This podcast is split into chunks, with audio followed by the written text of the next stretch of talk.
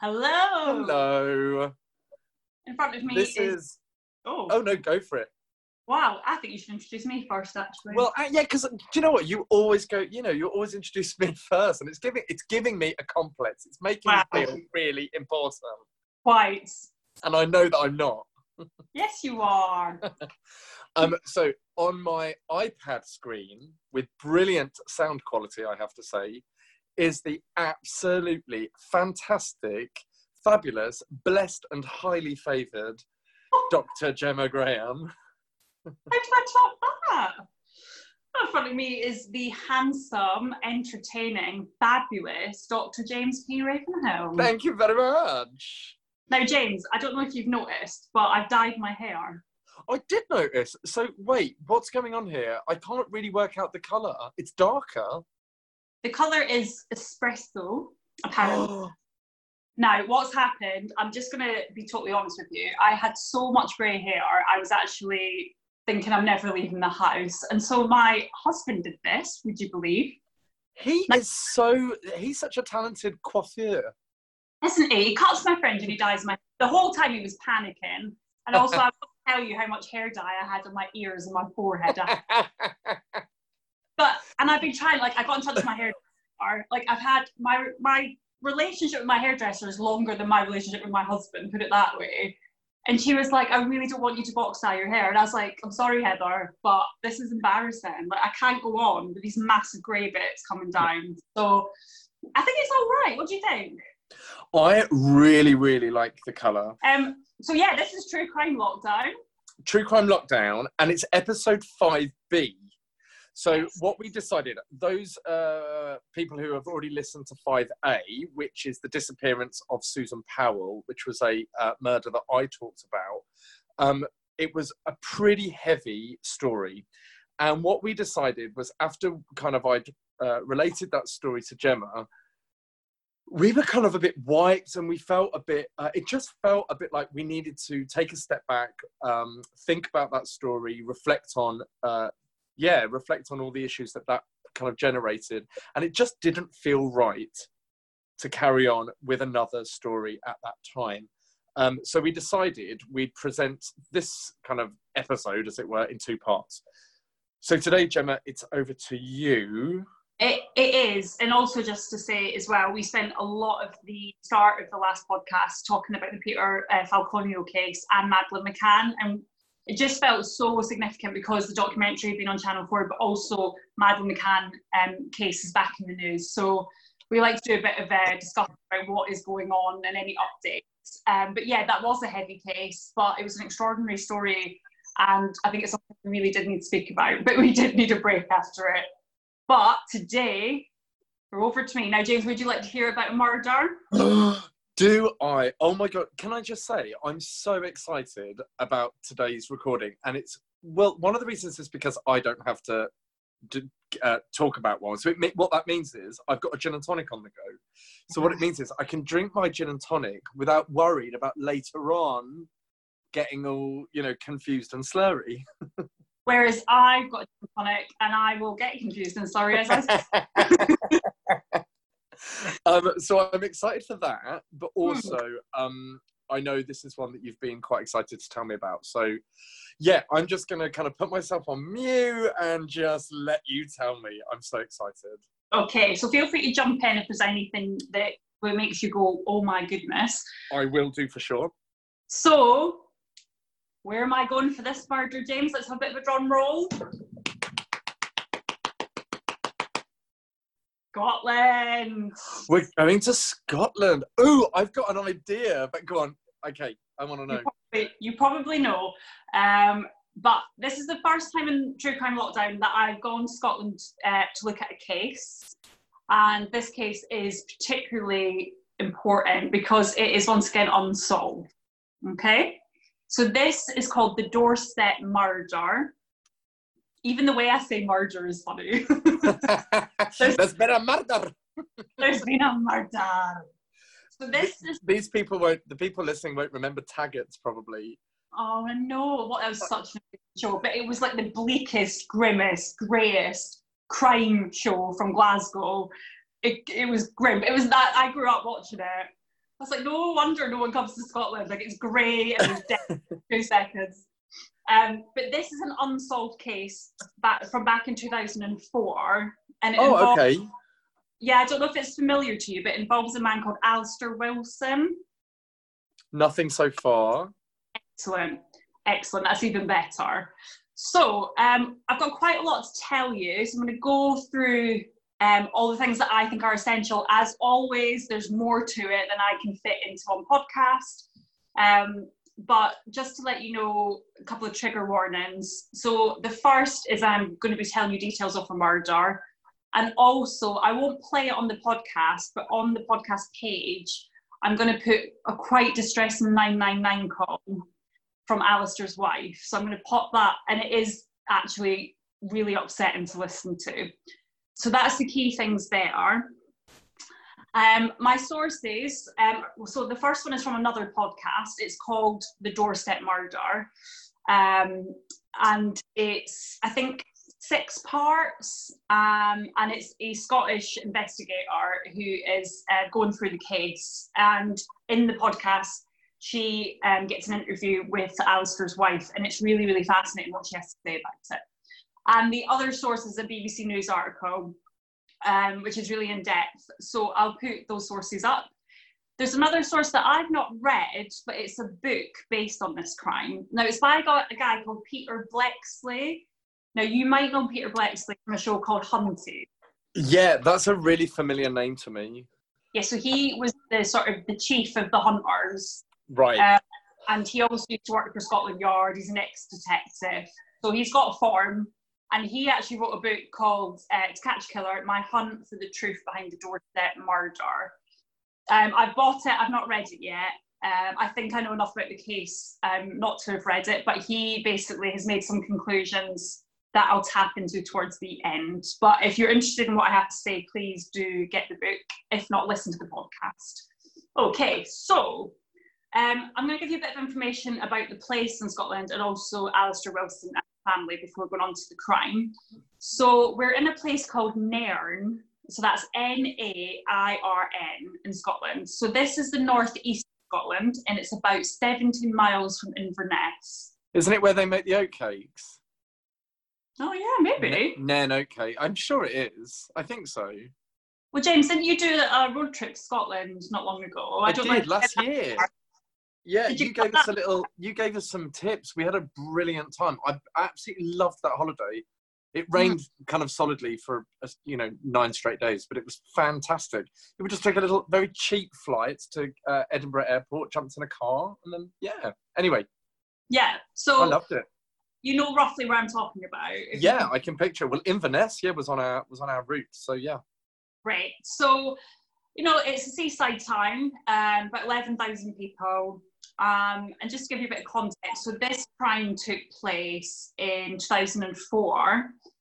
Um, the last murder in Nairn before that was 1986. Oh wow.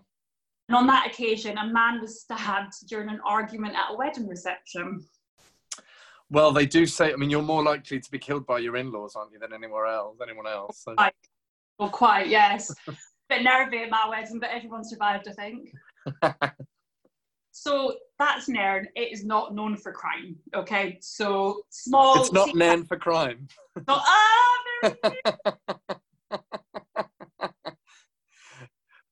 That's Nairn. what is it Nairn for? Nairn known, Nairn known for crime. that accent was. That was good. so we are. Da, da, da, See, we had a bit of gin now. You see, this is where it goes. It goes wrong. So this is the twenty eighth of November, two thousand and four, and it's a Sunday. Um, so basically, we have the Wilson family. They live at 10 Crescent Roads in Nairn. They've got this huge house. Um, in the attic of the house, um, Veronica, who's Alistair's wife, um, her father lives there. So they've made almost made like a bit of an extension. So he lives in the house along with Alistair, Veronica, his wife, and their two boys, who at the time I believe were two and four. I'll double check that, but they were young. Um, so let's bit about the Wilsons. Uh, let me just scroll down. so that Sunday, just so to give a bit of context, they had spent the day, like a lot of us do, with friends. They'd gone for a walk, and then they'd gone back to their house to have a roast dinner, uh, have a bit of a catch up, and then um, at the end of the night, Alistair was putting the boys to bed and reading a story. So pretty standard Sunday. Obviously, it was November, so it got dark really early. Um, so that is that. So um, Veronica and Alistair, in 2004, they'd already been married for six years. Um, they had a really whirlwind romance when they first met. So within, I think it was six weeks of meeting, they were engaged. So very whirlwind, but obviously it stood the test of time. Six years in, oh yes, they had a two-year-old and a four-year-old at the time um, of that date, 2004. Uh, Veronica was from Fort William, which is a place you might be familiar with. Yeah, isn't it the base for uh, exploring Ben Nevis? It's a bit mm-hmm. of a mm-hmm. dump of a town. I'm sorry to anybody listening who's from Fort William, but I was a bit like, oh right, this is Fort William, lovely. No one, you know what I mean? People go in, get cheap fuel from Morrison's, and then go and climb the mountain. Well, yeah. Um, also, there's a place there near there called Glencoe, which is one of my oh, favorite. Beautiful. It's just stunning. It's stunning. It's gorgeous. Yeah. Fort William's a bit of a base, so it's petrol, alcohol, whatever yeah. you need. Off, then off you go. Um, so that's where she's from. Uh, so Alistair, went, he, he went to university and he then started working for the Bank of Scotland, uh, which is Halifax down here. Um, and he continued to work for the bank straight up until his death. Okay, so that's just a bit of background into those two. So the actual night in question. So as I say, they had their friends round. They had they left. Uh, the Veronica's dad was upstairs uh, in the sort of attic annex um, area, and Alistair was sat reading a bedtime story to the two boys. This was about seven o'clock at night, and then the front door goes. Uh, so Veronica decides, right, you're doing the. I'll go and answer the door. A bit unusual at that time, and their friends already left, but um, she decided to go down and see who was at the door. Um, she opened the door and there was a man standing there. And the only thing he said was, Alistair Wilson. So no hello, no how are you doing, no I am this person. It was very much Alistair Wilson. She found this really unusual. So she said, hang on a minute, went upstairs and said, well, I think her, she called him Al. So Al, there's a man at the door who's asked for you by name. So he was like, okay, I'll go and have a quick chat with him. So Veronica stayed with the boys and continued the story, and Alistair went downstairs to the door. So a couple of minutes passed, and Veronica could then hear Alistair coming back up the stairs. Now he opened the bedroom door and he said, What did that man say when he came to the door? And she said, just Alistair Wilson, nothing else. And he's like, it's really strange. Now, in his hand, he was holding a blue envelope. Now, we're going to come back to that later. So he says, right, I'm just, I'm going to have another chat with him. Now, what's this guy's, this guy's still at the door. When he goes upstairs, right. He shuts the door. So he shuts the door, goes up, comes back down, opens the door again. So Veronica can hear all of this. The key thing when Veronica's interviewed by the police later, is Alistair demeanour wasn't scared or fearful. He was very much like more confused, like, are you sure he's after me? So there was, and if he was scared, Veronica said there's no way he would have gone back downstairs. He'd already shut the front door. So there was, you know, a number of time, it was a short period of time, but he could have stayed in the house. He didn't have to open the door again, but he did. He went back down and opened the door. Um, so Veronica was again um, with the boys, and then after about a minute, she heard three loud bangs. Oh my god! She ran downstairs, and Alistair was found on the doorstep. He'd been shot three times, twice in the head and once chest. Oh my god! Um, amazingly, at this point, he was still alive, but barely. Like he couldn't speak or anything. Um, and so the 999 call, which I won't play on here, but I will put up on the podcast page, that's the 999 call that takes place straight after she's found him. And it is really him. And bearing in mind, you know, she's got her two kids upstairs, her dad is upstairs as well. So I think for Alistair, he had no sense of, you know, fear or concern. He certainly didn't give that impression when he came up the stairs. And I think if you've got your children in the house and you had any concern whatsoever, there's no way you would go back to that door. I just can't see it happening. Um, so that's all we know for now. Now, as I said at the start, this is an unsolved case, so no one has ever been arrested for this. But there are elements of this case which are very strange, and I'm going to take you through some of the key bits of it. Okay? Yeah. So the first thing I wanted to talk about um, was the envelope. So I said that Alistair came upstairs and he was holding an envelope. Now, the police in this investigation, they decided that they would withhold some information. Now, we've spoken about this in previous cases, haven't we? Yeah, that's like they. I mean, they do it for a number of reasons, but I guess one of them is to make sure that they don't get every Tom, Dick, and like Harry, whatever, going, uh, you know, attention seeking, and I, you know, something to do Yeah. with me, and then it's like, yeah, right. Every murder in this town is something to do with you. Yeah. Yeah, exactly. And I think as well, what was really important is, you know, if someone was to phone the police and they had information that hadn't been released, we all know how important and significant that is. So the police decided not to release any significant information about the envelope at all. They've only recently done that, um, and that features on the podcast. So they decided all the, these years they would start to release more information. Um, so the first thing that we found out, and Veronica was very aware of this at the time, is the envelope had nothing inside. So it was an empty envelope. What? Yeah. However, it did have on the front of it, it had the word Paul. P A U L. Yep. Now the police refused to tell um, anyone whether it's typed, how it's written, how big it is, the the the pen or pencil that was used. They won't release any further information about that. But all they have said, so it was a blue envelope. It's about the size of like a birthday card envelope. So it was relatively small. Um, it was open, but there was nothing inside. And then the only thing on the front was the name Paul. So straight away, you could see why Alistair would have come upstairs. Like, what on earth is this? Um, it didn't make a huge amount of sense. Um, my first thing, my first thing is, is there DNA on the envelope where it's been licked? That was just like, was it sealed? And if so, was it licked? And is there DNA? yeah, I mean, I, there's no, there's been nothing found on it. Um, there's been a lot of discussion about Paul. Is it a person? Is it an acronym? Does it? Uh, is it something that only Alistair would know? Is it some sort of threat? Is it to do with a gang? You know, there, there's been a lot of speculation that it might not actually be the name Paul, but it might mean something else. Um, but as Veronica said, as he was standing holding the envelope, there was no fear. He didn't really draw attention to it, so he didn't go, "What on earth is this?" He kind of just had it loosely in his hand, um, which in itself is so strange.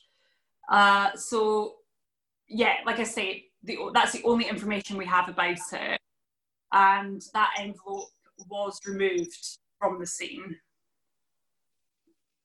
Oh yeah, that's why they didn't get DNA. So the envelope it was removed. It was taken away. So all they could go on was Veronica sort of. Oh. So it. the guy, the guy who knocked on the door took away the envelope with the. With, he right. took it out. it's That's not. one- It's not possible that Alistair gave the guy at the door the Paul envelope. So he was holding it with the intention of giving it to the guy at the door. Yeah, so he Alistair was holding it. He went back down. He obviously had, handed it back. Well, it? Right. he still had it. I mean, but what I mean is, could it have come from him in the first place? So it wasn't like he's in receipt of it and then going, "Oh, this is weird. Who's this guy?" It's that he's like he's gone upstairs and being like, "Oh, who is this guy? Like, what's going on with this guy?" But he's gonna give him the Paul envelope, Yeah, I mean that's the thing. Veronica had never seen it before. It right? So there's no way of knowing. there was nothing. There was nothing of significance of why it would have come from the house. It definitely. I think he kind of did this as, as to say, you know, but there was not. He didn't make a fuss about it. How did they know there was nothing in it? Uh, Veronica acknowledged Oh. that. Yeah. Uh, so I guess the other thing is I'm going to describe the man at the door. So I'm going to describe this is how Veronica remembered him. So he was white, stockily built, with a dark baseball cap pulled over his face. No. Huh? Don't don't wear a dark baseball cap on a November evening. Like, what are you doing? I know, what are you thinking? um, she says he was clean shaven, wearing a dark blue bomber style jacket, dark jeans. He was about 35 to 40, 5 foot 6 to 5 foot 10. So that's the, all, the, all the information we have. I will talk to you in a little bit about someone who thinks they saw him prior to the crime. Um, so yeah, that is that for now. It really annoys me about the envelope. I need to know if that was taken or not. I think I think he might have made a comment about um, the envelope not having an address on it. So I think you know it had nothing except this name on the front. Right. And Alistair, yeah, okay. So here, Alistair shows her the envelope and it was empty. She said he was puzzled but no fear. The door's closed. We have a phone right next to us and we have my dad on the top floor. The couple briefly discussed the situation, but Alistair insists on going back down to see if the man is still there. Um, the man is still standing on the doorstep, and then that's when, about a minute later, she hears the loud bangs. All very strange. Um, she ran down. He was still barely breathing. He was losing a lot of blood. And as she looked up, she could see the killer um, just leaving and away. So she did get the back. So there was no like, it, in a strange way, there was no immediate rush from the killer. He didn't shoot him and then leg it. He very much walked away. I should also say their house was opposite a pub, so there could have easily been witnesses. Now we know because it was seven o'clock and it was November, we know that it was dark, but there still could have been, you know, witnesses of some sort. Uh, one hour after being shot, Alistair dies in hospital. Oh, that's so sad. It's awful, isn't it? Two little kids as well. Oh. Yeah. So let me just go to one of the witnesses.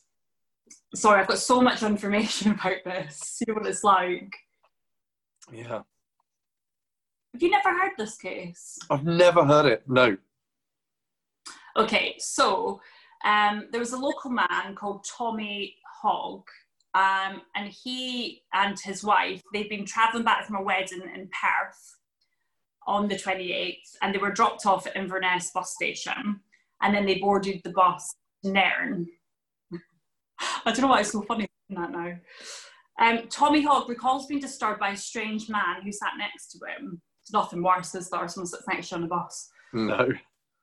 he said to myself as soon as as soon as the guy got on the bus he said to his wife he's very strange there's something weird about him he kept looking at him and every time he caught the stranger's eye he would kind of shuffle his collar up and pull his hat down um, tommy said the man got off the bus stop just before alistair's house and headed in the direction of the house after the couple returned home so this is tommy hogg and his wife their unsettling encounter brought sharply back into focus when they found out um, what had happened. Now, this is just classic um, small town in Scotland, or just small towns. So he says, later on, my wife went to the local chippy to get us some dinner, where she was told that someone had been shot. So that's how uh, you get your news in a the chip shop. The chip shop. So she came back and said, You're not going to believe this, there's been a murder. Um, and that's when they started to put two and two together that they saw this really strange looking man heading towards the house not too long before the, the murder took place. Now, so that's always been quite significant. And Tommy says, "I'll never ever forget his face. I can I can visualize it. We were we sat on the it was 17 miles from Inverness to Nairn, so it's a decent amount of time. And he was sat next to him, so it's not like he was like right down the far end of the bus or upstairs or anything like that. Um, and what was really interesting is how the police um, dealt with it. So, something that has been a massive criticism of the police in this case is they decided not to produce an e-fit from Tommy So at no point did they say, do you know what, let's get you in and let's have a look. But they also didn't ask Veronica to do it. So Veronica, who has opened the door to this man, and despite the fact he had a hat on, she could see his face. She was able to describe him. She knew he was clean shaven. So that's enough, you know, information, I think. Right. You've got two eyewitnesses that that could produce quite a kind of comprehensive account of what the person looked like, enough yeah. to maybe do a, an e-fit. Yeah. So no e-fit was done. I think that's really strange. That I don't get that at all. That makes no sense to me. Especially like if you've got a small community, eleven thousand people is not a big community at all. So if it is somebody local, then it's then they're likely to, to be known. Um, and even you know Inverness is not a massive city. You know if you think Brighton and Hove has got a population of what 280, 290, and yeah. when I'm running, walking around the city, I see people I recognise all the time. Same here, especially since sort of lockdown and things, and you, yeah. you're seeing faces running, walking at the local shop, and you know you see how people get their information. It's all close knit. People know who everyone is, and that could have been so significant actually. Get get the sort of picture up at the bus station on the buses um, in the chip shop you know it sounds daft but getting that information out might just trigger someone to i think it's significant enough this man got off the bus and started walking towards the house. I think that in itself is enough to investigate. But um was there yeah. any cctv from the fish and chip shop or the pub? No. Mm-mm. So now to the murder weapon. So again, this is, is bonkers how this comes about. Um, so some of the community had been complaining about blocked drains, believe it or not. So they've been complaining and complaining to the council. We've got these blocked drains. You need to sort them. You need to get someone out and get them cleaned. Um, and so they sent um, a council worker out called Andy McMahon, and he started um, got in the drain or whatever it is they do. And as he was doing it, he saw something at the bottom of the drain and he couldn't quite make it out at first. So he took some more the rubbish out and he thought for a second it was a gun. But he thought, oh, I bet someone's just playing a joke on me or it's a toy gun. Now, the gun itself, he said, was tiny. It didn't even look like a proper gun. So in his head, he just thought, oh no, but he had the murder obviously in the back of his head. Um, and this was December, so it's only it's only the start of December. It hadn't been that long since the killing. Um, so he says, I, at first I thought it was a dummy gun because of the size of it. It was tiny. Um, he said, with it being down a drain, I thought it was somebody playing a sick joke after what happened. Um, he then managed to get the gun out of the drain and he said, It wasn't until I got the gun and I felt the weight of it, I realised it wasn't a toy. Um, so days later, tests revealed that the antique handgun is the weapon that killed Alistair Wilson. So it had been dumped down the drain. Now, I'll put a picture of the gun on the podcast page. It's tiny, James. It's so small. Um, I, I did. I sort of looked up. It's called. It's from the 1920s. I'm looking up guns now. God, I'm going to be on a list somewhere, haven't I? Um, it's from the 1920s. It's called a Haenel Schmeisser semi-automatic. Now, it's nicknamed a pocket pistol, and it's believed that this is the weapon of choice for prostitutes because you can conceal it. Oh, makes sense. Yeah, Does make sense. It's tiny. You know, it reminds me of uh, a lighter my granddad used to have, which was a tiny gun. Yeah had a flame. yeah. That's how small it is. It's tiny. I'll, I'll send some photos over. So small yet can do so much damage, though, eh? Yeah, well, that's it, isn't it? Yeah, so 10 days later, this is where the gun was found. Um, so the guns were made in Germany before World War II, if you're interested about the history lesson. And they got a forensic firearms expert to take a look at it. And he was really surprised to see it. They're so rare in the UK. He said over the last 10 years, there've only been a handful of those guns recovered in the UK. Um, so I think five were surrendered to the police um, after an elderly relative died or moved. Two were given up during um, amnesties, and four were used in crimes. That's I it. love the idea of like loads of old Scottish people hoarding tiny little guns in their houses. They're Honestly, "Yeah, doesn't it surprise me. years. it doesn't surprise me. It's like the most deranged uh, episode of Antiques Roadshow ever, isn't it? but he said, you know, they're so small, you can put them away in your pocket, nobody would notice. Um, so yeah, that was unusual. Uh, the other strange thing is, um, so Police Scotland, they started reinvestigating the Alistair Wilson case back in 2016. So obviously it started to go a bit cold. And they actually found um, A bit cold. A bit cold. That's, four, that's 12 years later, isn't Oh, that's quite cold then. it? it? it's stone cold. It's Ice Age. Ice Age cold. Um, they found another gun in Nairn, and it was the same one. So not the one that killed Alistair. Um, but it's an identical gun to the murder weapon, and it was found um, in 2016.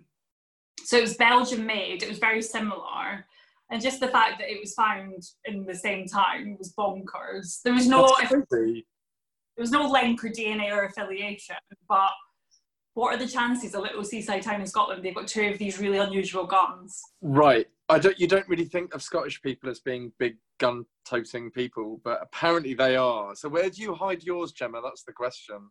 Couldn't possibly tell you, James. Couldn't possibly tell you. Is that a gun in your pocket? Is that a little gun in your pocket, or are you just pleased to see me?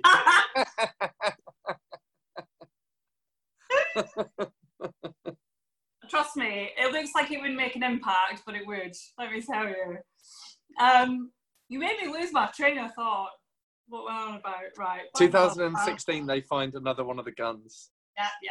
So, yeah, so not unusual. So, a lot of these guns in Poland. Um, there's a lot of Polish servicemen based in Scotland during the war, so they think they might have got there that way. Anyway, my history lesson is over. I shall return to the crime.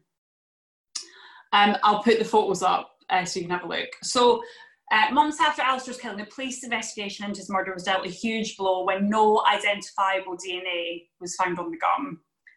Um, but um, a few years after that, they decided so DNA had got better, and in terms of using it in investigations. So when they reopened the case, um, and there's like 20 officers on the case uh, from 2014, and they decided to use more advanced testing. It was called DNA24, and I don't know if you've come across it before. Um, but in the past, the DNA profiling kit would look um, at 11 areas of DNA, and now you can look at 24. So it's much more advanced um, in terms of getting DNA off things, Right. um, which is great. I mean, DNA evidence in itself is fascinating and controversial, as we saw with the Peter Falconio case. But the fact that you can now look at all these different um, different bits is exciting. So not heard anything Yeah. else about that yet. So you never know what might come from that. Uh, so that is the gun. So you know about the Wilsons, you know about Alistair, you know about the crime, the offender, witnesses, the envelope, and obviously they've now found the gun down the drain. I'm going to tell you now about a tip off that is coming about this murder. So, I don't know if you know of the name John Beattie. You probably don't because you're not from Scotland. No. Uh, I don't know if you're a rugby fan. No. You're right. no, I'm not. I mean, I'm, I'm not rugby. No. No. Why? Best- No, it's all too exhausting. No, I'm a Real Housewives fan. I'm a Oh. Drag Race fan. I'm a, you know, I'm, I like lying around and not thinking about having to be in a muddy field. Yeah, but you don't have to be in the field. You get to watch the men. I think it's just PTSD from when I was at school and I had to play it. I think that was. It's just. It's just. I'm still recovering from that. I just think the men are so talented. Um, Oh, I bet you do. Yeah. so I love rugby, as you know. I'm a huge fan. So John Beattie, his he's an ex uh, Scotland rugby player, and in 2016 he has his own radio show. Uh, so it's like a lunchtime radio show, and um, on the 12th anniversary of Alistair's murder, so it's the 28th November 2016, he decides to speak about the case just to raise a bit of awareness um, and just see if anything, you know, a bit like we used to do on Crime Watch, revisit it, talk about the main evidence. And he'd been interviewing a criminologist who you might have heard of called Professor David Wilson. So Professor David Wilson was given um, a bit of an insight into the case, into the envelope. Um, Why do I know him? What's he done? He does loads of things like the TV documentaries. Um, you've probably seen him. He's been around a while. He's one of the like token people they go to. Um, Like a talking head on a crime documentary. yeah. Yeah. Yeah. So he is basically doing this interview with John Beattie. They're going through the case, which I think you know is you know on the anniversary is is a good time to bring up the case again, see if it jogs anybody's memories. You never know, do you? You never know what might happen. Um, so as John Beattie sort of interviewing David, a message appears on his computer screen in the studio, and it's the producer. And the producer has been told there's someone on the phone who believes they know what happened that night, and they'd left a number. So John, they asked John to phone him, and he would speak. So after his program finishes, uh, John calls the man back. He says he lives somewhere in Scotland, but doesn't want to give his name, and he sounds scared. So John just calls him Peter. He doesn't really say why, but he, that's the name he gives him. So it's the first of a number of conversations John has with Peter, where um, he names names, uh, details a motive, and expresses his fear for life. Peter tells John about a friend of his, which we'll call Andrew, um, who said he was able to name the individual behind Alistair's death. Um, so Pete's friend Andrew claimed he'd been doing some work for a Highland businessman who was also involved with a former loyalist paramilitary from the nor- from Northern Ireland. Yeah. So records show that the uh, where so obviously Alistair worked for the Bank of Scotland. Um, so records show that um, the Bank of Scotland they did do the banking uh, for one of this businessman's companies. So there is that link. There's a link between the bank and this businessman's um, bank accounts. Now, the 2004 is a time where banks were lending out so much money. So this is before the crash. So this Before the crash, yeah, everything's like the prices of everything are going like houses, property is booming. Yeah, everyone's So- feeling quite well off. Yeah, and a lot of Alistair's role in the bank, and he he changed. He worked in Edinburgh, Inverness. You know, he moved about the bank and was trying to work his way up. And he did deal with a lot of the bigger accounts. So we're talking big money. Um, and he did a lot of investing. And like at the time, banks were basically giving out money. So it wasn't a case that there would be grief about not getting money because Right. it, it was like monopoly money. We're just, and then obviously the inevitable happened. But at this time, in 2004, that wasn't a problem. Um, so back to Andrew. So this is Peter's friend who's got all this information. So when Andrew started to question the businessman about the work they were doing together, he said the former paramilitary, param, this is the gin now, paramilitary, allegedly threatened his life and that of his family. Andrew said the man told him that he owned guns. So all this information came about over three conversations that John Beattie had with this Peter. Um, Peter, after every conversation, would plea for his safety, you know, saying how much danger he's in. Um, but he felt like he had to tell someone what he knew. And then he sort of disappeared. Um, he comes back a little bit later on, but he kind of, I don't know if he's frightened or he feels he's given too much information. He kind of goes off radar. So John Beattie gets in touch with the police, of course, and gives all this information. Um, and Fiona Walker, so she's the one who does the podcast. So she's from um, Investigations Unit. So she takes up the story and actually manages to get back in touch with Peter. Um, and that really starts off her relationship with it and why she does the podcast in the first place. So she starts to speak to him on the phone. Is she a journalist or a police officer? She is. Uh, so Fiona Walker from BBC Scotland's Investigations Unit. Yeah, so she's Right. started. Um, So this is what she said. So she was asking a lot of questions to Peter, just to sort of source how credible he was. So she said um, there were things that were bothering me, things he couldn't answer directly because he wasn't the source of the allegation. It was his friend, and he wouldn't put me in touch with his friends. This is Andrew, who has connections with the businessman. He said, she said, there are holes in his story, which doesn't mean to say it wasn't true. It's just needing more information. She said he was really nervous on the phone. He talked about exposing people um, who have obviously killed someone, and he was worried for his own life. Yet some key parts of his information checked out, and my instinct was that he truly believed what he was telling me. But the re- reality is the evidence um, didn't stand up, um, and it wasn't strong enough, basically, for the police to go after anyone. So Fiona decided to write to Veronica Wilson, so Alistair's wife. Uh, she still lives in the same house. Oh my gosh! So she never even moved. She didn't move. You do find that though, like some people who've experienced kind of trauma in a in a house, that like you'd think that their instinct is to move on and and kind of consign that to the past, but maybe there's some sort of comfort from being in the same property. I don't know. I don't know. I I feel like I would move out. It was strange because Fiona decided to post the letter to Veronica herself, and just fact she was stood on that doorway. Um, and she said it was it was very exposing. So she could see in the living room window from the doorstep. You know it wasn't particularly secure. Um even so after not like not like scared that the guy's going to return you know years later or anything like that? No there was no sense that there was no cctv camera there was no sense that anything else had been changed. You can interpret as you wish later on.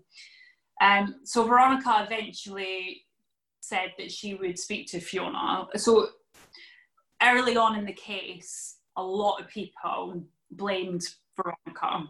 So they, for whatever reason, thought she had some involvement in the case. And a lot of this was down to her demeanour. So when she was being interviewed, it, people were saying, oh, she's very cold. And and to be honest, James, when you listen to that 999 call, you, you can hear how scared she is. You know, and why would she do it when her two kids were upstairs, her father's upstairs? But there is the speculation, of course, um, that she might have been involved somehow. So that's always been a theory that's been out there. I think the press just love those stories, don't they? Like they love the idea of um, they love the idea of a this you know a female killer and this um, you know this cold-hearted non kind of gender conforming woman being the killer. They're just obsessed with that story. I think it will always make a good story. Yeah, I'm just not convinced. Like when you read about their life together, and I think one of the key things is obviously speaking to sort of friends and family, mm. and they're not, you know, they had problems in their marriage, you know, things were difficult. It was very much, yeah, things had changed since they had children, but they still, like on that Sunday, they had friends over, they still had a roast. Um, yeah, don't have children, it ruins everything. I'm joking, bloody hell. He's not. We'll get 10 emails now complaining. How dare you say that? Uh, so yeah, you know, you see, there's photos from their wedding day and things. They just look really happy. But I guess the police have to go down that avenue, don't they? They have to investigate the people closest to you. Um, but she, you know, constantly says throughout how shocked she is. There's nothing in Alistair's life that would have made her concerned for his safety at all that she was aware of. There was then speculation that he was having an affair um, which again, how, that's how much do you ever really know though about the person you're with? Like, yeah, so many times. I'm reading a, a book at the moment, a true crime book about this guy who's like he's just like the perfect partner. You know, completely doting, no suspicions as to his uh, intentions, anything like that, and then boom, just all of a sudden, I want a divorce. I'm sleeping with your best friend. Oh. I mean, I know it's really, really rare, but I do I do think that it's kind of scary that you can never fully know, you know, the details of your partner's life. Especially, I think, you know, 16 years ago, is it possible that he felt like I don't know. I don't know really what I'm saying. I'll I'll get this can't uh, edit this bit out. This bit out. But is it possible that he was like keeping stuff from her that she just didn't know? I don't think she actually fully appreciated how complex his job was, and actually, right. something that I, I missed out earlier. He was about to move to a different bank, so he was two weeks. It was two weeks before he was about to change jobs. Oh well, that's interesting. The, the police have always found that quite significant.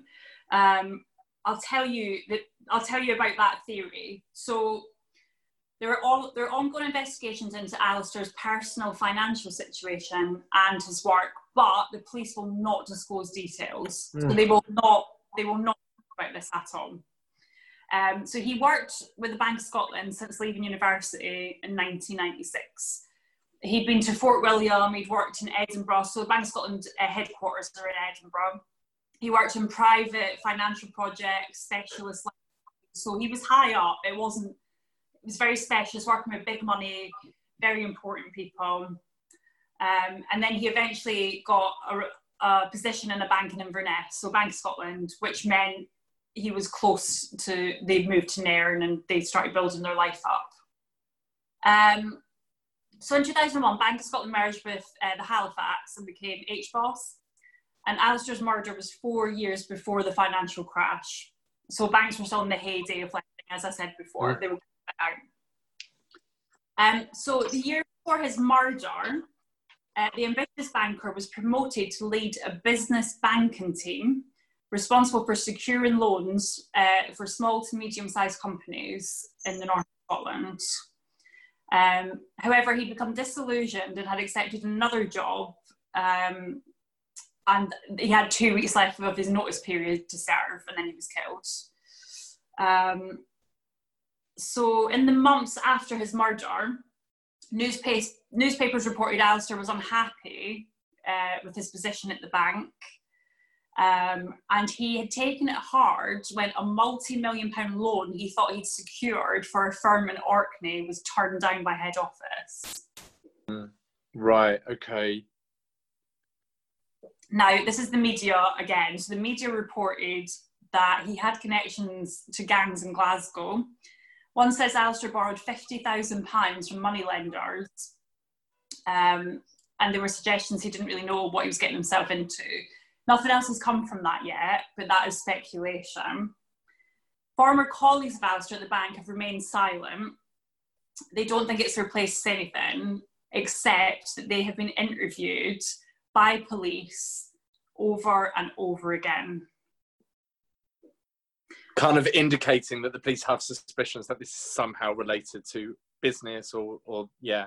I, the thing is about the financial world, like, I don't know really anything about the financial world, but it just seems to me that when you're in big business, you the chances of you uh, mixing with and working with uh, kind of dangerous people or people with bad intentions is just greater. It's, I feel like the more money you have and the higher up you go in a, like that moneyed world, the more likely it is that some of that money is going to be dirty money. Exactly. So who knows? I mean, I'm not accusing him of anything, and I'm, you know, I'm sure lots of people work in the financial industry and, and are absolutely completely above board, and everyone they know is completely above board. But it just increases that potential, doesn't it? Yeah, and I'm getting the sense when reading about him, he was ambitious. You know, he wanted to work up in the bank. He got himself quite high up, and he was dealing with big money. And there was that frustration there that something didn't work out. And we know that money is one of the main motivators for crime. Yeah. So you know, I think there is something for me reading all the evidence. There potentially is something there. Um, but again, the police are saying very stum about it. The other theory, now I think you'll find this interesting. So the one Veronica is sticking with is she believes it was a case of mistaken identity. I wondered that, yeah. So this is a theory that hasn't been ruled out by police, despite having spoken to a number of other Alistair Wilsons in the Highlands.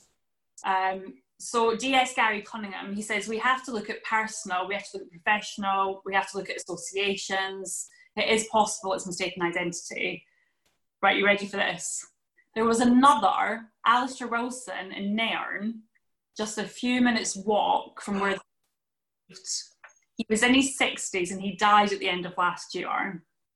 A neighbour said he felt very uneasy about sharing the same name, but couldn't think of any reason why he would be a target. What are the chances? To I mean, did the police did the police do any investigation into that, Alistair? Apparently they did, but again, they're not saying much about it. So the mistaken identity theory does have legs to it. Mm. There's so much to this case, James. This is literally just me scraping the surface. Um, so the newspapers at the time um, were obviously so one of the headlines in the Sunday Mail: murder cops to quiz uh, 18 of Alistair Wilson's colleagues.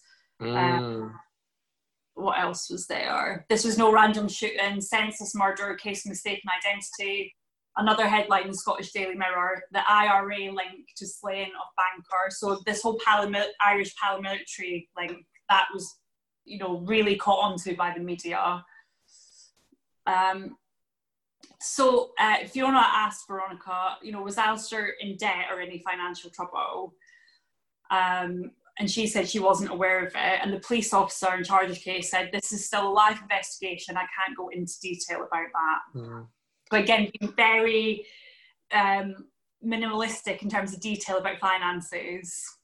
So is it still an open case? Oh, yeah, very much so.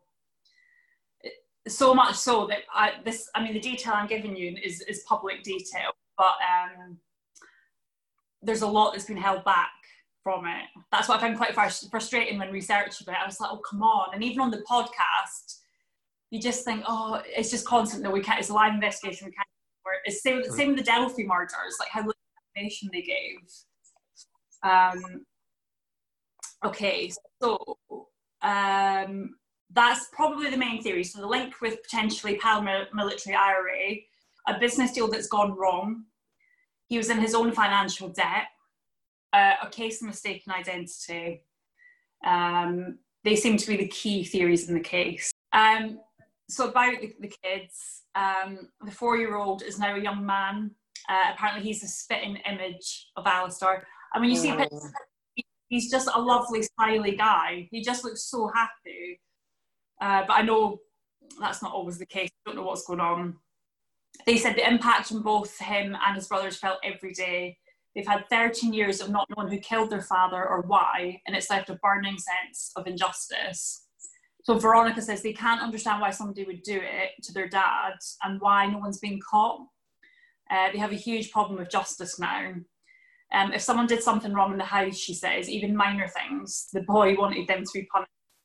Uh, the Wilsons were relatively, relatively new to Nairn at the time.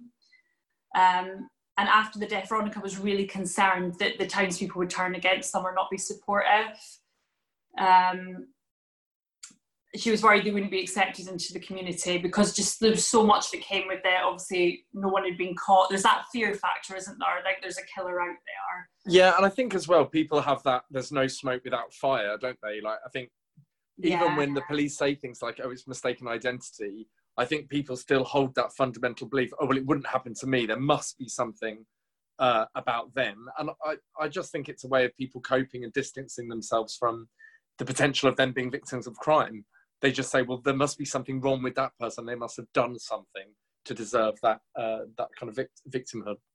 Exactly.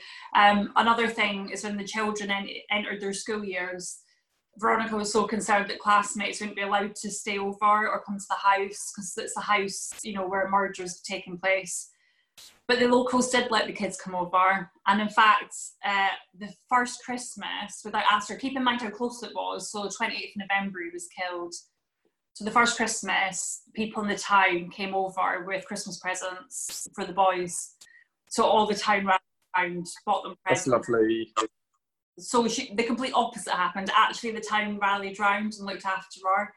Um, but I think she always just, and even in, when you hear her on the podcast being interviewed, you can still hear in her voice she feels like people blame her. And um, I think she just, for her boys, you know, there's no justice, there's no explanation. They were just upstairs when it happened. Um, it's incredibly uh, traumatic. Um, Oh, okay. So regarding Veronica's decision to stay in the house, um, people were quite surprised by that. And also because no one's been caught. I think it would be a very, it would be completely understandable for someone to move uh, when a murder has taken place. Um, but for the family, they're desperate to know what happened. Uh, there's no closure. Um, the police have said it is such a strange case. Um, and they said up in the Highlands of Scotland, murders are nearly always solved. I think because they're so rare. Um, the police have said Veronica's not a suspect, but while the murder remains unsolved, suspicion has fallen on her. Um, a more a case of trial by media, I would say. And she said, now that my children are becoming adults, I just don't want them to have the life that I've had to lead, knowing that people are talking about me all the time. Um, I always try to put myself in their position. What would I think if I read about us? And do I believe that they're, they'd be able to sleep at night? Um, it just makes me feel very uncomfortable. And she said, Why would she leave her children without a father? Why was she having brutally murdered at the family home when the boys were there? Um, so she says, For her and her son's life passes, but they're not really living. Um, she says, We need to know why. It's just so senseless. Our life won't be anything without answers. And that is the case of Alistair Wilson and the doorstep murder. So oh, I just hate these cold. I mean, I love these cold cases, but I hate these cold cases because it's just so frustrating. And it just seems to me that actually the police do know something, and it just oh. strikes me that they know something, and they actually they're letting these theories play out in the media. They know uh, either they might not know who did it, but they know something about this guy. Um, and that for whatever reason there isn't enough maybe evidence maybe all the evidence is circumstantial and it will probably stay a um, closed case and a cold case sorry unless new evidence comes to light or someone comes forward I, it's just really sad for the family once again these cold cases. Exactly and i think as well the financial side of it is you know that is really what got me hooked into the case because there's just so much going on there. Mm. um, and we know as i said before money is a massive motive when it comes to crime. But it looks like because he was dealing with massive amounts of money there were some dodgy characters involved with that. Um, and i do think that needs more attention but the the way the police talk on the podcast, you can tell that's a line of inquiry. They are going down and they're not prepared to Talk about it. I just found it, uh, I found it shocking and to blatantly go to someone's house and kill them. And what I, what I don't understand, the final thing I'll leave you with, why didn't he kill him immediately? Why did he wait until he shut the door, went back in the house? So at that point, he could have just locked the door, phoned the police. Hmm in my head, I was thinking, is this a professional hit? And if that was the case, surely he wouldn't let the opportunity go by. It would just be very much a case of kill him and go. But, but why he, did the why did Alistair open the door again? I mean, it, it seems like he might have either been known or known to him, or what they the, the topic under discussion on the doorstep was a topic that was you know familiar to him well, Peter Bleksley in his books, I did do a little bit of reading um, around what his thoughts were on it without reading the book. Obviously, the book itself will have uh, a lot more information. But he he basically went up to Nairn and he spent a lot of time there. He did his own investigating. Um, and this is his thing. He's been doing this for years. He was very high up in Scotland Yard. Um, and his sort of theory is that actually um, yeah, so his theory is that Mr. So Alistair Wilson was not meant to die that night. He said that he's been told by someone who he won't reveal that Mr. Wilson was made an offer that night, and if he had accepted, he would have lived. Uh, the former Scotland Yard officer added, I can't disclose my sources. The person who knocked at the door just after seven on the 28th of November went to negotiate and not to assassinate. Mm. Well, maybe go. one day, one maybe one day we'll find out. I just think it's really unlikely. I think the police know, but don't know enough to to either you know name a suspect or um, pursue a prosecution. It's like something out in Ag- Agatha Christie, you know, novel, the the gun, the really unusual, yeah, tiny gun. The, the envelope, nothing else has come of that. Who's Paul? Does it stand for something else? Is it a threat? Uh, You know, is it a link to one of these businessmen? As soon as you said doorstep murder or doorstep shooting, I thought of Jill Dando straight away. Yeah, I mean that it was interesting. In the podcast, he speaks to a criminologist, and he brings up the Jill Dando case. He said Mhm. it's, it's very blazing, actually, Yeah, to go to the house and kill them on their actual doorstep. The one place you feel secure. Jill Dando was in the middle of the day, even. At least it's this was under cover of darkness. In the morning, wasn't it? Yeah.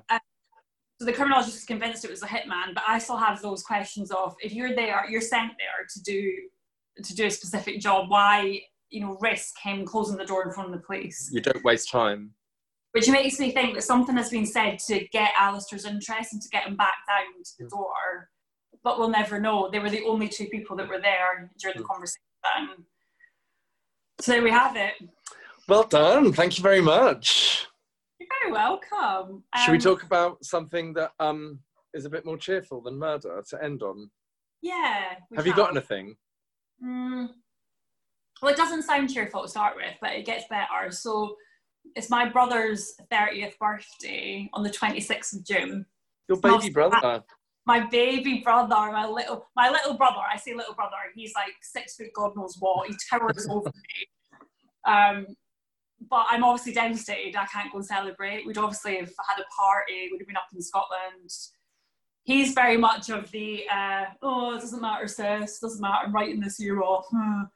You know, make him sound like a moody teenager. He's not, but he's not for it at all. And I, I was like, well, what do you want? You know, what can I get you? Do you, do you want, just want money to go buy something? Do you want something? And he was like, I don't want anything. Hmm. So what I've done, and this sounds really cheesy, but bear with me. So um, I'm not going to go into it, but for uh, specific reasons, me and my brother didn't actually uh, grow up together. We we lived together for two years um, when he was zero to two, uh, and I was a bit older, and then we uh, were separated. And the the only significant time we spent together was in the summer holidays at my gran and granddad's house, so like mutual mutual ground. So we would spend a good couple of weeks every summer in the 90s um, there. And it, what was so nice about our relationship, yeah, we, we still would fight and argue and bicker and he'd often, you know, want me to do wrestling. I was like, get the hell away from me. And he'd just do it anyway. So, you know, we still had that brother and sister relationship, but we liked hanging out together. Like we actually really enjoyed spending time together because we, we didn't live together. And so I've decided for his birthday, because I don't think he realizes when I think back to my past, that's the best memories I've got being with Andrew at my grand and granddad's house. And so I've made a box of things that we used to play with and do in the 90s that were significant to both of us. Now, some of the things are daft. So I've got Pogs. I don't know if you remember Pogs, like little Yeah. discs. Um, I've got a, like an old school uh, Game Boy. I've got him old school wrestling figures. I've got him little That's so cool. That's such a cool 30th present. Well, yeah, like little Kinder Egg toys. Um, I've got him. He's a Manchester United fan, so I've got him the actual strip that he used to always wear. So I found Oh. obviously in his size now, not like, but I found that and a photo of him wearing it when he was younger. Um, I've got my box of retro sweets from the nineties, so like. Gobstoppers, Nerds, you know, Sherbet. So the idea is he opens the box and it's just like a blast of a time that- for us uh, was happier. Uh, I just I can't believe that 90s is retro. That's because 90s is like 90s was yesterday. What do you mean retro? it What a, feels- that is such a lovely thing to have to have done, and what a lovely positive thing to end on. I actually feel like I I I wish I, you'd gone last in a way because I don't have anything like that. Like my positive things, as usual, are going to be I'm obsessed with Modern Family and uh, what else. I've been diversifying diversifying my running, so I'm now running up into the downs and like kind of down to Oh. Rottingdean, which is nice. Yeah, but um, oh no, and that's it. I don't really have anything. I should. I always think to myself, think of something positive to finish on, um, and I don't really. But you know what? I don't think we always have to have a, a specific thing. It's just nice to have a little chat, again, doesn't it? I know. I've got somebody coming this weekend. I've got my friend Kitty coming to stay this weekend. She's um, lives on her own, so she's been in uh, obviously social distancing and living on her own all during this period, working from home, etc., etc. And now they've changed the rules. She can, of course, Oh, come God. and stay. Apple, isn't it? Yeah, so we've got her coming to stay over the weekend, which is which is going to come on Saturday, and uh, hopefully, if the weather's good, we'll be able to go for a swim, or we'll probably just uh, have a few drinks and stuff like that. So that is something to look forward to, but it's nothing as good as yours. I love the idea of putting together a really lovely box of memories for your uh, brother's 30th. That's lovely.